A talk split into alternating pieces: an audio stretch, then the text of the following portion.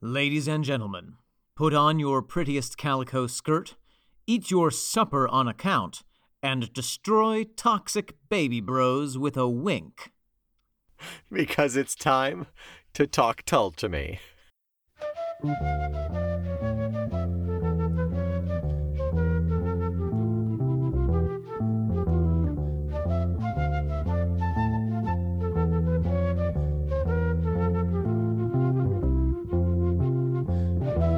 I'm Omen Sade. And I'm Nick McGill. We are Feckless Moans, And this is Talk Tull to me. a years long flirtation developing into serious romances, marriage, and finally death with the entire discography of Jethro Tull. Album by album, song by song, a new heartbreak, new butterflies in the stomach as we kiss, fondle, and palpate our way through the history of prog rock band Jethro Tull. Wash your hands because it's about to get sticky. Fondle and palpate are just two really good words. Oh, they're they're pretty good actions too. Oh, Omen. are you are you recovered? Are you all right? I'm good. That was, I just I wasn't expecting either of those, but I, I appreciate both of them. Yeah, I appreciate them too. It's been a long time, but I appreciate them. We're gonna dive in to the second track of Aqualung today. However, we have an email. Another email? Another email. Wait, did we have our housekeeper bring it? Yeah, Mary, could you please bring that? Ah, coming as fast as I can. Here's your papers. This is from Joe H. And his It's message. pronounced Josh. Oh, no. Sorry. Cut that. That was really stupid. That doesn't make any sense. keeping it, totally keeping it. you brought that upon yourself.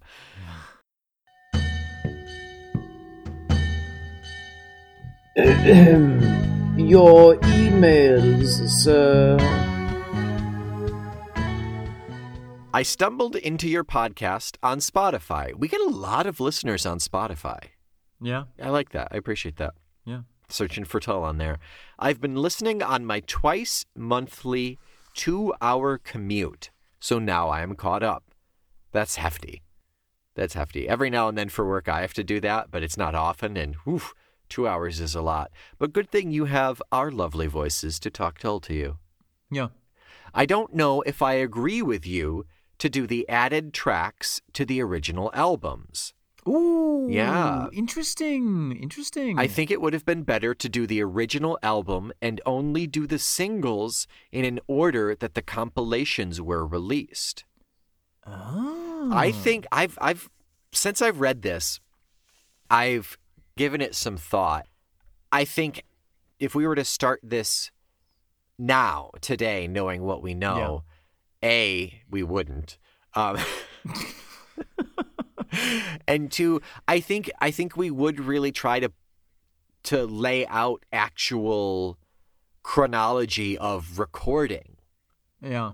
because that would be a much more accurate flow of sound, I think. The evolution of their sound. And uh, Joe H to respond, uh, we we did talk about that, and we we talked about it both ways, and we ultimately in our in our foolishness, in the madness and fevered dreams of our youth, several months ago, decided that we were going to just do the bonus tracks because it was more of our personal chronology Right.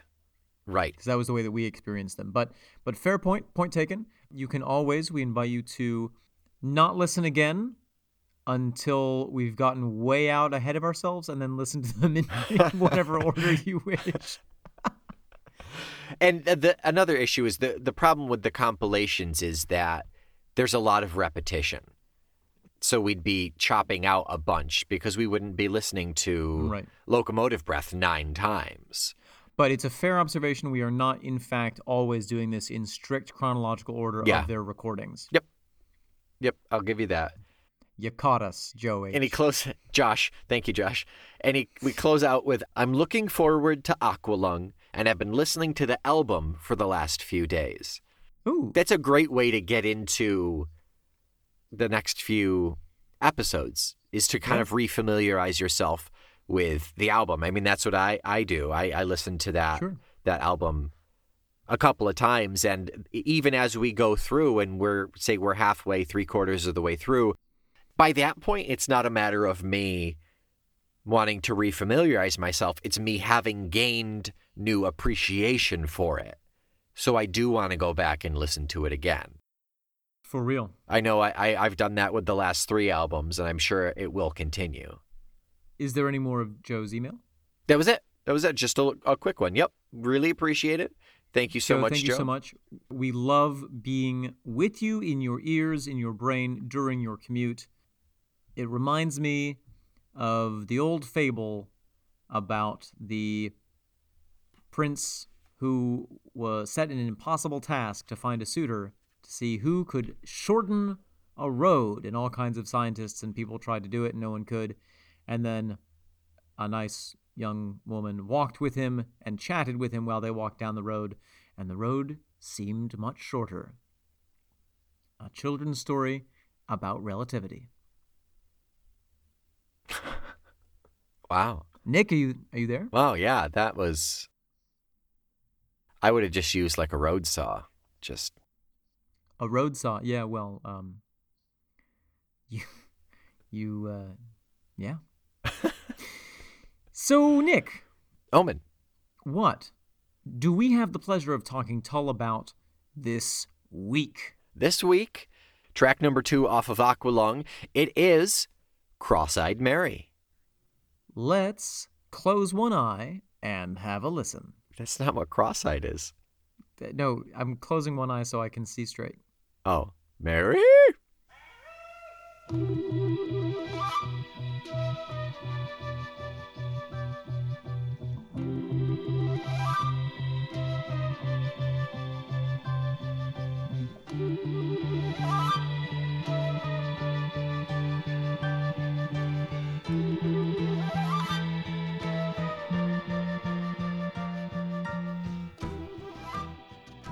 Nick McGill. Omen Sade. Wow. What a romp. Oh, so good. I love this song. This is one of those songs that when I first listened to it at, at the tender wee age of 15, before I was corrupted, I had no idea really what it was about. I, I had the sense that it was about a character, and that was it. It was just sort of like texture and mood and images Yeah. but I I don't think I have appreciated how truly um radical this song is until like about 30 seconds ago. Yeah. I, no joke. Like, until I had actually sat and read the lyrics along with it. I mean, I, I knew I knew the Mhm. the rough the the rough feel that they were going for, but until I read those lyrics, woo, I did not know the extent that they went to, and it it's oh, it's just so much. It's even better now knowing how how gritty it is. Yeah, that's a great word for it. It's gritty and it's real and it it's playful and it's yeah, bloody and dirty and life affirming. it's uh, it's like when you stub your toe and scream, "I feel so alive." Yeah, it's like that. it's like when you stub your sixth to last toe and you scream, I've still got five! Sixth to last toe. What happened with the last four? It's been a bad it's been a bad week for the toes. Clearly, Let's dive in musically to whet our palate for the lyrics. yeah. What strikes you musically about this song? What sticks out to you? Just that initial flute. Oh, Oh, it's so good. It's so oh good. to go from Benefit, which is flute heavy, to the next album that starts with Aqualung, which is a super hard rock song with no flute at all, to then go into Cross-Eyed Mary, which starts with that. He makes us wait for it. Oh, He makes yeah. us beg for the flute. And it's so and worth gives it. it to us. Yeah. That whole opening sequence, Oh my gosh, Is- the build it's- is crazy. it's like a dream sequence. I could see interpretive dance being done to that. okay. there is such a soft like sloping buildup and then it's just a just a punch in the face I sort of feel like if benefit, if the flute action on benefit was like kind of a raging, a raging misty coastline of waves, uh-huh this flute is like a fire hydrant pointed right at me. oh yeah yeah this It's whole flute hydrant. these last two songs for sure It's just so focused. It's so it knows so much what it is. yeah yeah it's so it's it's a lot like i think you could say that the just like how ian found his voice maybe he kind of found a, a home for the flute too I'll I'll give you a home for the flute. Yeah, I knew that. I knew that's where I was going. You, yeah. I do feel like this album feels much more mature musically than Benefit. And and I'm not and that's not a a negative judgment on Benefit because as you know, I love Benefit. But I do feel like there is a better, more economic and more purposeful use of musical resources on this album. It feels more produced for sure. And I wonder I wonder if some of that is the John Evans influence. How so? Well, there's something about a keyboard player that they see music differently than than a, than a guitarist Huh. or or a drummer who basically Okay. you know you know because they see all the notes and so there's there's a there's a sense that you you have to arrange things a bit more. Maybe it's more of a Terry Ellis influence from the outside. Maybe maybe it was the producers being you know channeling the music into something else, or maybe it was just the general maturity of it. But I do I feel like there is a there's a more purposeful audience engaged like this song has a deliberate effect on the listener Yeah. Well, I, I think it's a lot of factors. I mean, it, it could be of course could yeah. be it could be Terry Ellis, like you said, like they're trying to sculpt this album in a certain direction. Could be John Evan being officially in the band now and having more of a say, maybe. Could be Dee Palmer having I was gonna say more that, of a be. contribution too. okay question for you nick Yeah.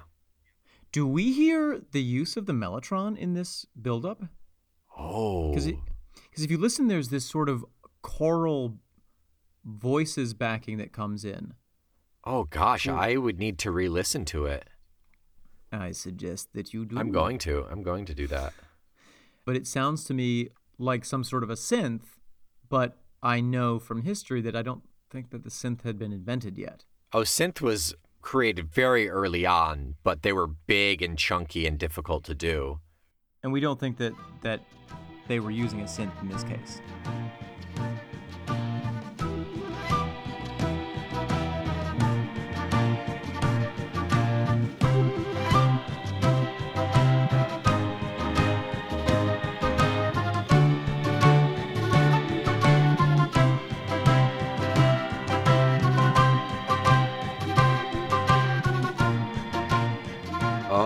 There it is. Yeah. Yep. Oh god, it's light. So after having just listened to it again, I I do think that it is because it's only very specific sounds, specific sweeping sounds that could very very easily have been recorded onto tape and then inserted into Mellotron or whatever magic has to happen for that. but it's it's it's not until the second the second part of the intro where it starts to pick up a little bit and it's Right. so hard to hear back there. It's very judiciously used. I I almost missed it, but it it just sort of becomes a feeling almost. It's very sweeping. It feels like wind blowing through the the trees. On the other hand, then we have Jeffrey Hammond Hammond playing his bass on this intro, and he literally goes doom, doom, doom, doom, Yeah. doom, doom, doom, doom, doom, doom, doom, doom. Cracks me And up. then he goes back because he panicked. So he, Yeah, yeah, yeah. it was a little out of his comfort zone. exactly. And then uh, Martin's like really chewy guitar when they actually get into it. That bah, bah, bah. There's like he's got like gotta have How does it at again? least one How does it pedal. Bah, bah, bah. Oh, oh yeah. Oh, I love that part. would be a poor man, a beggar man, a thief. If he had a rich I man. appreciate your attitude here. Well, there, it's it's funny because it it has that big build up, and then finally it takes off, and it and it's so worth it, and it's so it hits so hard musically, Yeah. and then funnily, the end of the song just sort of drops off. Yeah. Cross-eyed Mary. That's it. Yep. It's funny that it has that such incredible build up to arrive, and then to leave, it's just as like the name of the song. Bye. Maybe much like the Aqualung being repetitive with how they they kind of threw those la- those stanzas in again. Yes. Mary's story isn't done. Mm. Like this is all I have to tell you about Cross-eyed Mary right now. Right, right. Yeah, interesting. I like that. I want to write fanfic of Cross-eyed Mary and Gerald Bostock getting married. It's got to exist I- there. I hope that you do. I hope that you do that. You know Gerald Bostock, right? I don't. It's the the fictional school child who wrote Thick as a Brick. Oh, Yeah. right, right, right. Yeah.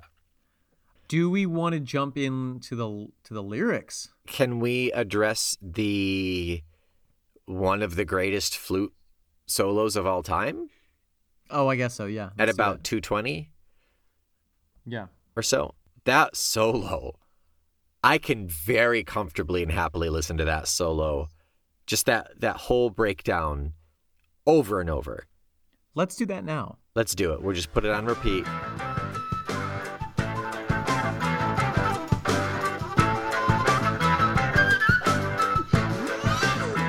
You know what that flute solo is to me? What is that flute solo to you?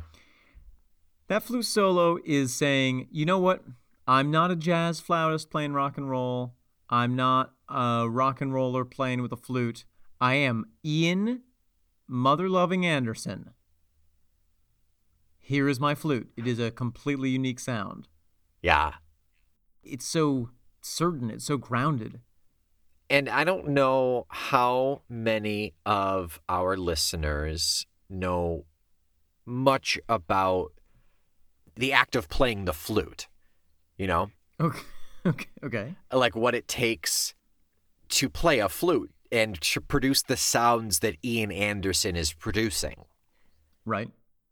But there's another podcast that I that I listen to. It's called Strong Songs. Oh. It's by a oh. guy called Kirk Hamilton, and he'll Okay. take songs. He'll take generally he'll take a single song and break it down piece by piece and just go through the whole pretty much the whole song and say this is what's happening here musically like music theory instrumentally Yeah. composition wise and say this is why this is awesome this is what's really cool happening here and every now and then he has a q&a episode.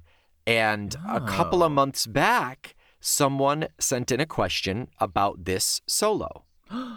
No kidding. i reached out to him and said hey can i play this on our show? Because it's really cool. Cross-eyed mary's coming up. Can i put it in our episode? And he said absolutely. Go for it. What? You got that for me? yeah so let's take a listen to that. Christmas has come early. that's it. That's what we're listening to So now, what's the podcast called? Uh, it's called Strong Songs. And so now, an excerpt from Strong Songs. Our next question comes from Jack, who writes Jethro Tull's Cross Eyed Mary has some kind of a flute solo in the middle of it that sounds like it makes a noise, kind of like one of those ratchet noisemakers. What is making this strange sound? Well, Jack, I'm glad that you asked. That is Ian Anderson playing flute in Jethro Tull, and as someone who plays flute, I can actually answer that question. Let's listen to the solo that Jack is asking about.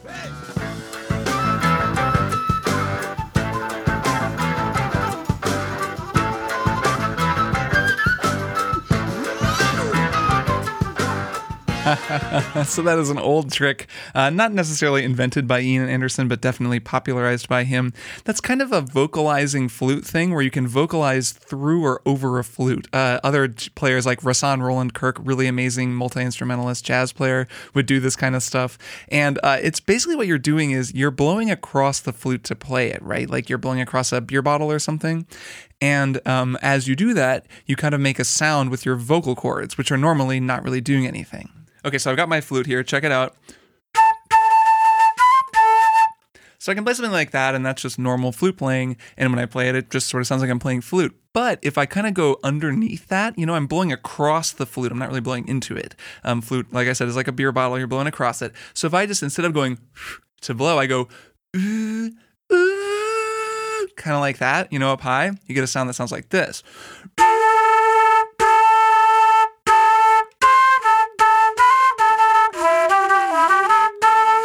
So it adds this kind of really crazy sounding. Uh, uh, uh, I'm kind of doing that while blowing across the flute. So it's not exactly a multiphonic, but it's kind of two different sounds. That's something that Ian Anderson does a lot, and it gives him that kind of really rocking sound.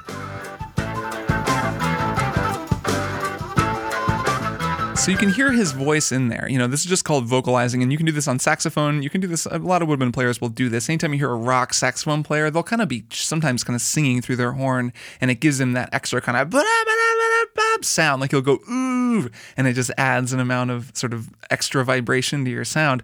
Actually, here's a great example just from the last episode. Um, Masato Honda, the alto sax player who plays the solo on Tank from Cowboy Bebop, on his solo break, when he goes up to the high note, he does a vocalization through his horn. You can actually hear it. He's like in the background of the note while the note is ringing out. Check it out.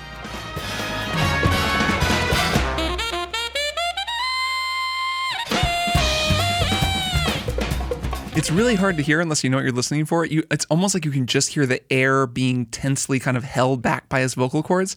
And actually, vocalization is really hard on my vocal cords compared to actual singing. It's really like kind of tense. So Ian Anderson did that a lot. And there's always kind of a balance, especially with flute, which is kind of a really light instrument. You can overdo it and make it so you hear your voice more than you hear the flute. He kind of keeps the balance where the flute is jumping out. It's also a little bit higher up, but you can hear his voice there in the background. So then when he does that really wild sounding thing um, that Jack is asking about, he, uh, he totally flips the balance and it's almost all his voice.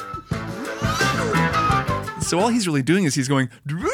He's like making a weird sound like that, but he's doing it over a flute, so it's a little more like! And it just gives it this really unhinged, wild sound where his voice suddenly just jumps out. Um, I love this kind of stuff. I love when Rahsaan Roland Kirk does it too. Like sometimes he'll talk to his flute, he'll go like, "What'd you say?" and then he'll play something on the flute while he's kind of yelling, and it gets the voice involved in a way that a lot of instruments actually can't do. It's one of the distinct th- things about rock flute that I think is really cool. Like you, like I was saying, you can do it on saxophone, but it's not as transparent. You don't hear the voice as much because the horn is in your mouth. You're kind of it's like a more vocal sound to begin with. Because the flute is kind of so light and airy, when you're kind of shouting behind it, you really hear the shouts too, and it gives the instrument this very human sound that can be very exciting and kind of intense. Oh man, Jethro Tull, super good band. So there we have it. Kirk Hamilton breaking it down about the mechanical workings of the flute and specifically with this song. Nick, what a treat. Thank you so much for bringing that in. Yeah, I highly suggest everybody swing on over to Strong Songs. Check them out. Um, sometimes he does completely random songs that you never heard of, but it's still it's super informative. And I wish I knew more about music, and he really kind of makes it easily digestible. It's really cool. I wish you knew more about music too, Nick. Oh. and just uh, just one other thing, he mentions Roland Kirk, who Omen. Yes. Who's Roland Kirk? He's the guy who wrote Cat Squirrel. Serenade to a Cuckoo. Serenade to a Squirrel. Cat Cuckoo. Cats. Cuckoo squirrel. We'll be right back after these messages. yeah, wow. Yeah, yeah, that's pretty cool little little snippet. Uh, that's all I have to contribute musically. Yeah, I think that wraps it up musically. Okay. I think that I'm a little bit nervous to get into the lyrics. here. Ooh, Yeah. ooh, boy, because they are, they are, they're filthy. Before we even get into the meaning, the actual Yeah. content, Okay. the word choices, just the word Hmm. choices, Give me an example. the little phrases, yeah. a leching gray, Robin Hood of Highgate. Yeah. You know what? I have a slight theory. Please. I think that the reason that we find so much kind of complicated language in this song is because the content is so sexual and extreme that I feel like it's almost done in a bit of code in places. He tried to class it up a little bit. Yeah. Or or obscure it or soften the blow or, or do it in a way that you couldn't it's harder to directly say, Oh my gosh, you're saying this. Funny story about a leching gray. She'd rather make it with a, a leching gray. Make it with is of course a euphemism for to make whoopee. Bake pies together. They make it together. It's um it's the sex. Of all of the songs up until this point where you've been like, Nick, is this about sex?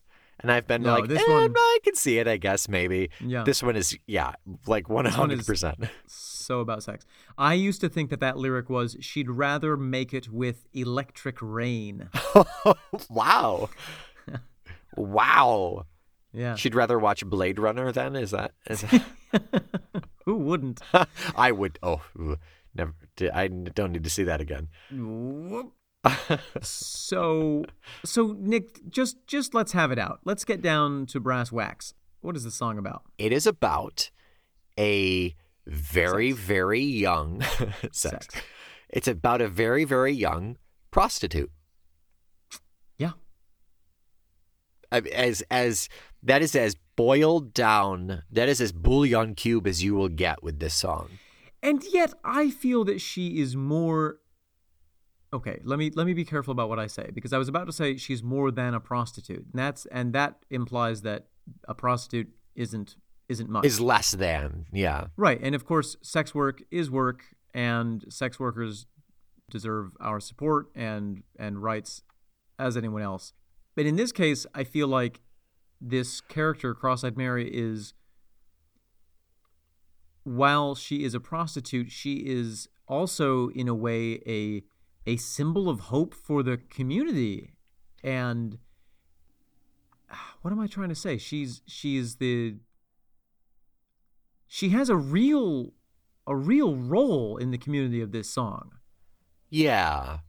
She's deeply embedded in the community, which which I'm sure a lot of sex workers are. And they're embedded in her.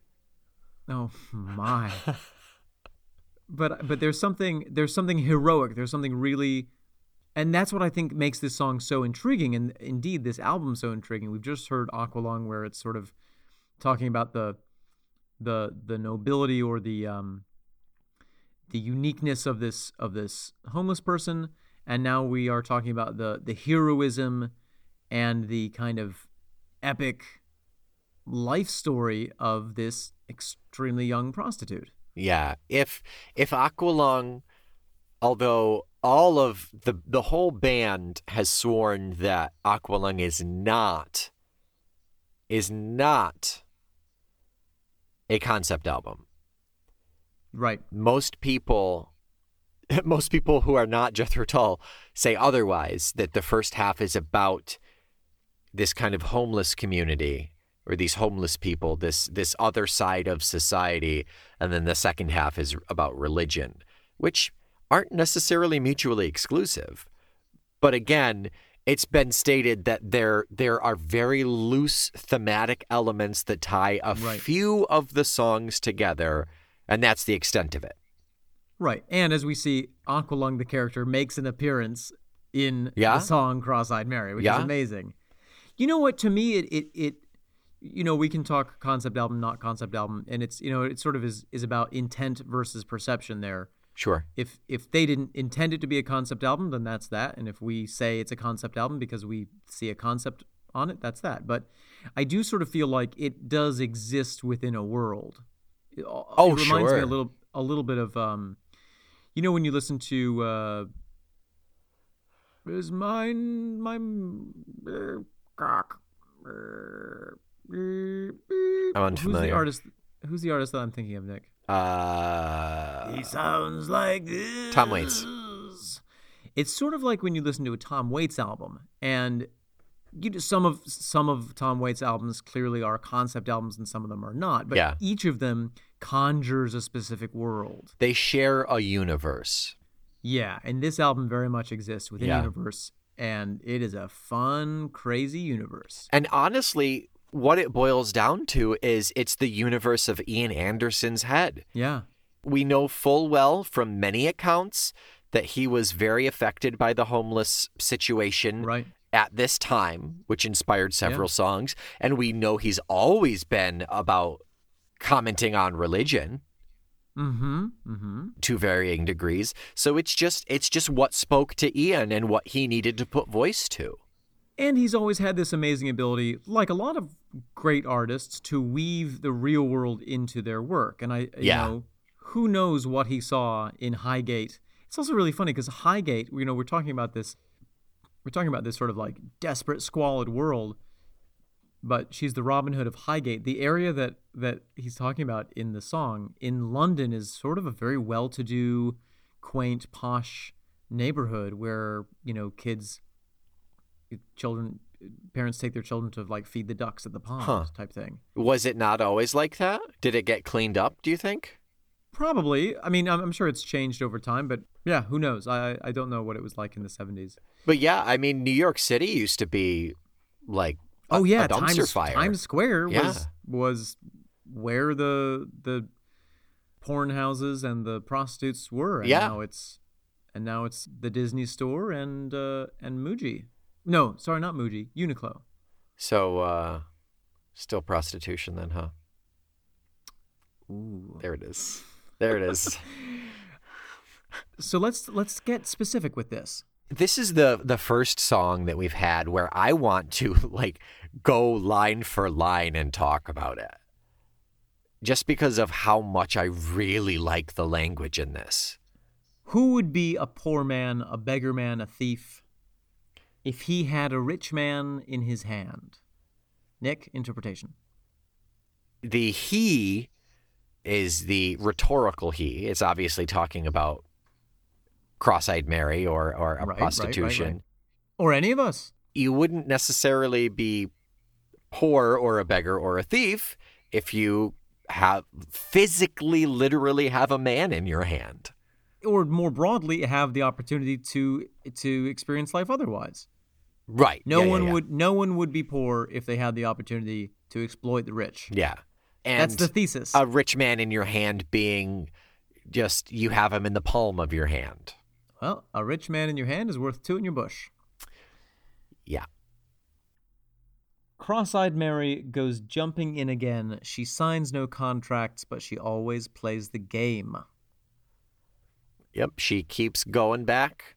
There's no actual business transaction, quote unquote, official business transaction, but she Oh, I see. Interesting. Yeah. What's the game? It's sex. it's sex. Yep. Nick, what's the next line? She dines in Hampstead Village on expense accounted gruel, and the jackknife barber drops her off at school. Oh, Nick, I'm glad you. I'm glad you asked me about yep. this one. mhm, I was waiting. Expense accounted gruel. So that's like you go into a restaurant, you have whatever you want, and you say, "Put it on my tab." Yeah. so that's that's that's to me where it's like she's a known member of the community and she gets what she wants because people know who she is and people know who she is. Or or Or the the rich Johns pay pay the bill. Also that. Yeah. Could be. It's their expense account. Oh, could be. Yeah. Could be. Oh, I see. She walks into the fancy restaurant and she says, With put it on. with her John.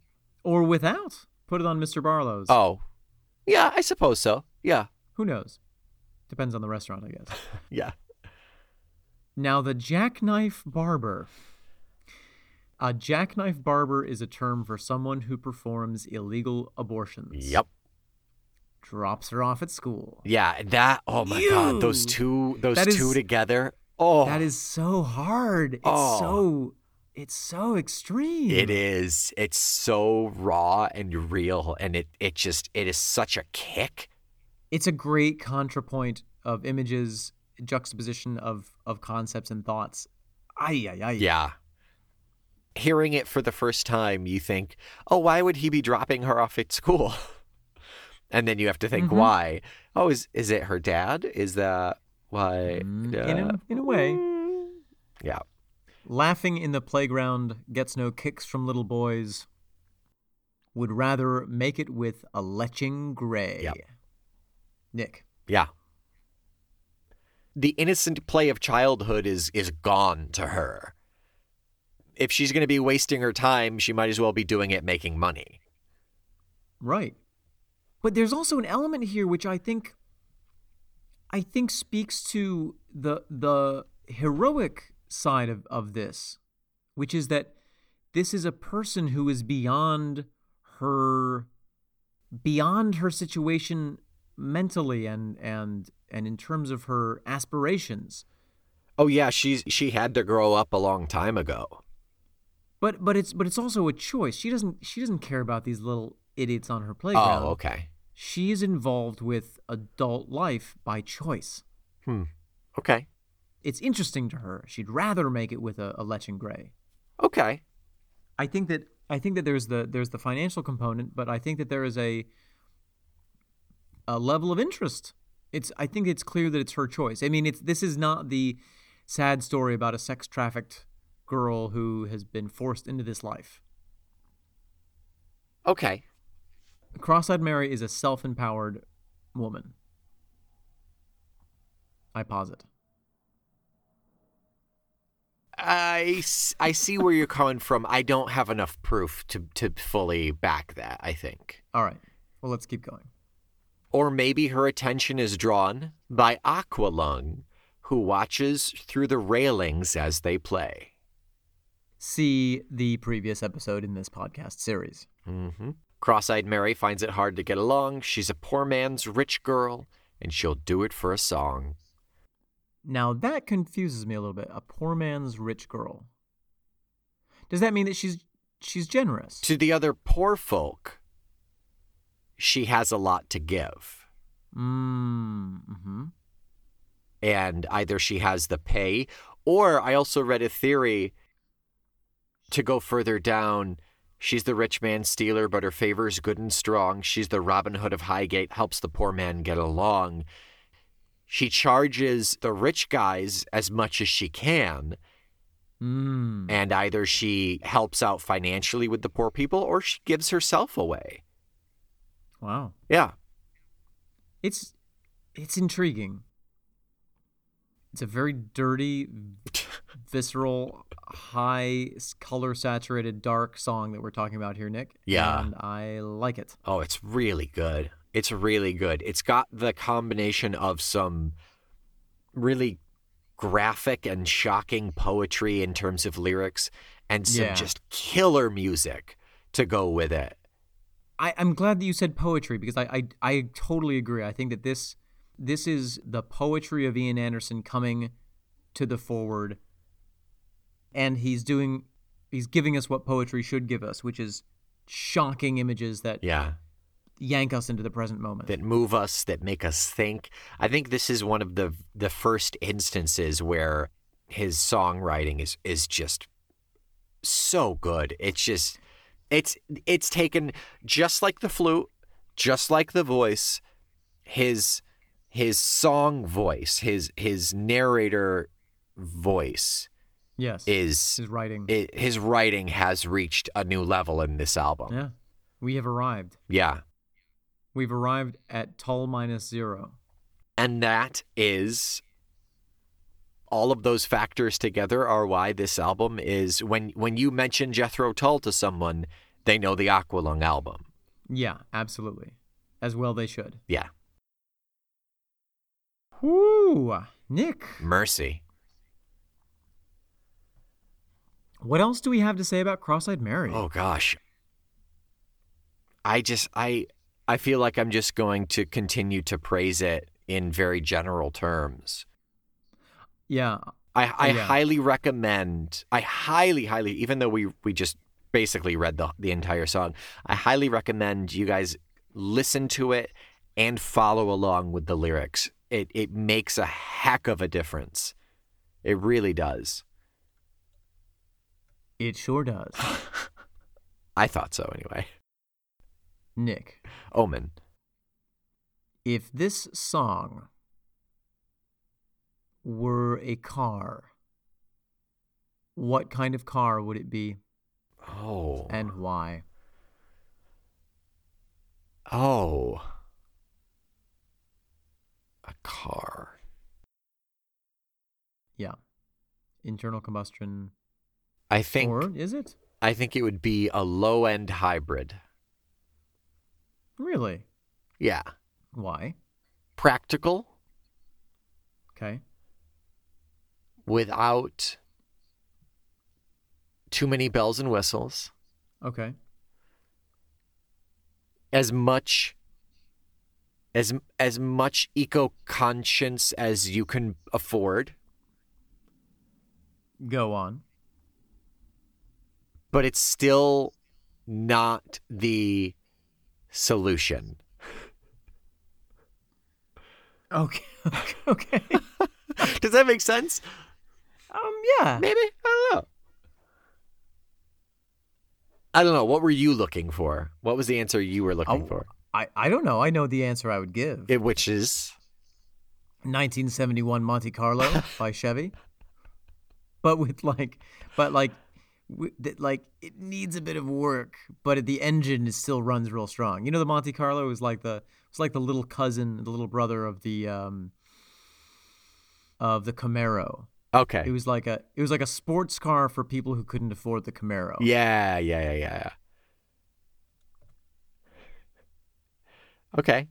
I I think we just gave the exact same answer, honestly. Yeah, yeah, we did. Wow. Yeah. And so I think we should end like the song does by simply saying, Cross eyed Mary. yeah. I think that is very appropriate.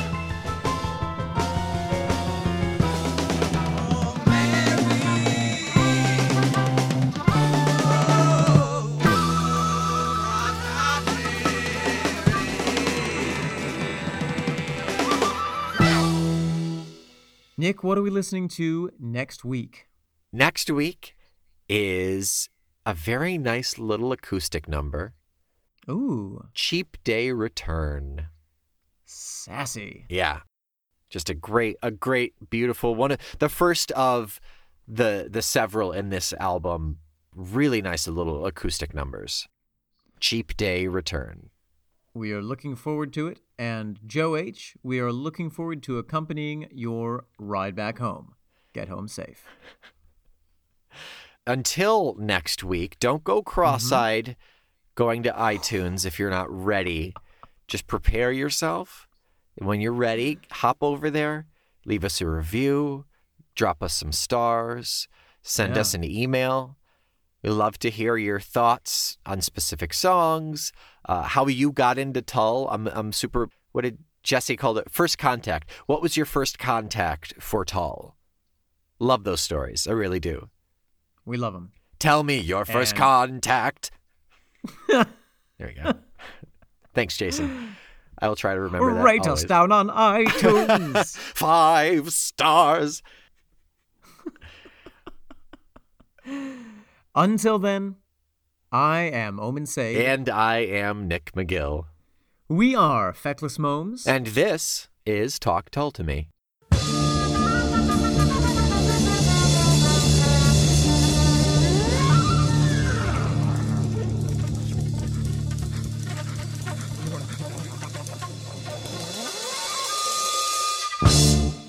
Excuse me. Can you do you are you going into that that Tesco over there? um, yeah, yeah, I am. Could could you could you pick something up for me?